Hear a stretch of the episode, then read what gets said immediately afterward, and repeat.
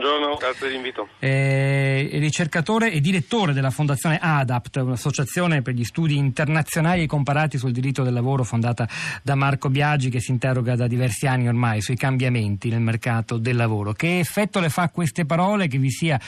per animarsi nei prossimi giorni, online ma non solo, un dibattito con i cittadini, con gli iscritti al Movimento 5 Stelle su questi temi, e che prospettive dunque possiamo immaginare, secondo lei, per le relazioni industriali?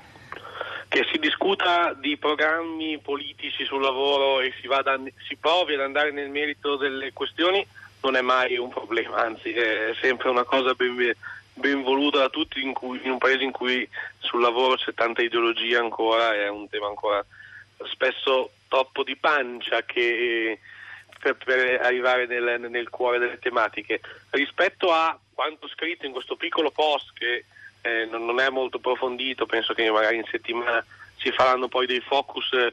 più dettagliati, non mi stupisce quanto si dice sulla disintermediazione. Mi sembra che sia nella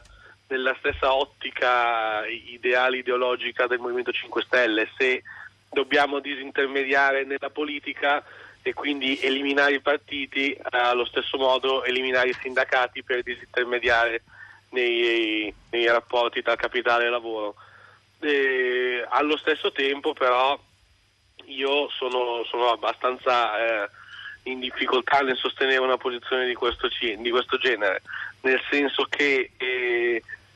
questo significherebbe appunto l'eliminazione in qualche modo delle parti sociali all'interno di una visione che vede nel singolo lavoratore la capacità di autorappresentarsi e di in qualche modo di gestire i rapporti con l'azienda. Questo però nel mondo industriale di oggi, o in generale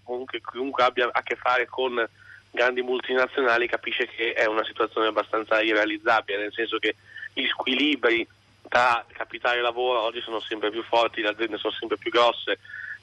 per cui vedo molto complessa questa cosa, vedo la necessità dall'altra parte, e questo diciamo potrebbe essere l'appello che emerge da questo post, di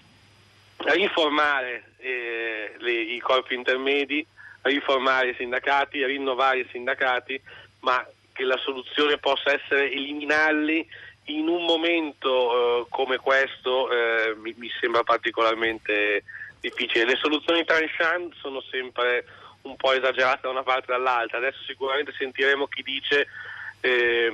la disintermediazione è sbagliata perché il sindacato va bene sempre e comunque, quando in realtà sappiamo bene, lo vediamo spesso, tutti i limiti che le associazioni sindacali oggi hanno, in cui rappresentano soltanto una parte del mercato del lavoro. E penso che sarà interessante vedere come gli stessi del Partito Democratico, che hanno criticato attraverso Renzi la disintermediazione, si troveranno oggi a difenderla, e sarà interessante vedere in che termini lo faranno. Seghezzi, io voglio tornare da lei, le faccio un'ultima domanda molto secca a chi guarda da lontano, insomma, con un respiro anche più ampio rispetto al dibattito politico. Questa tensione, che non è solo le 5 Stelle ma è stata diversamente anche di Matteo Renzi verso la disintermediazione, con una forte bispolemica verso i sindacati,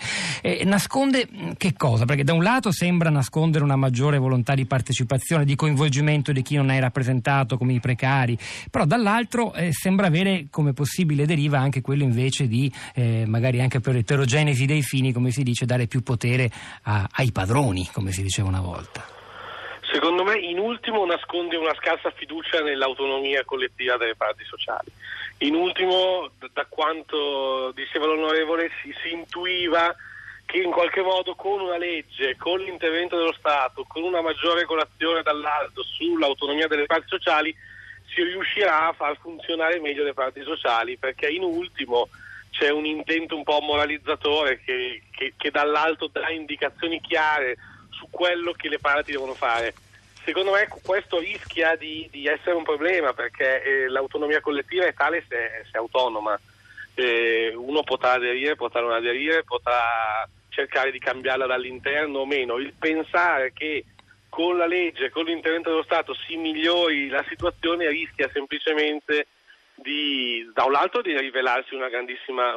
delusione, perché l'intervenire poi nella libertà dei corpi intermedi, comunque di chi si associa liberamente, può portare a risultati assolutamente opposti. Dall'altra può arrivare, come accennava lei, a pian piano distruggere un sistema che ha tutti i limiti, tantissimi limiti, lo sappiamo, e oggi lascia spazio non certo poi a piccole assemblee di lavoratori, perché potranno anche esserci, potranno anche decidere, ma senza una forza rappresentativa non andiamo da nessuna parte. Sono d'accordo con Bentivogli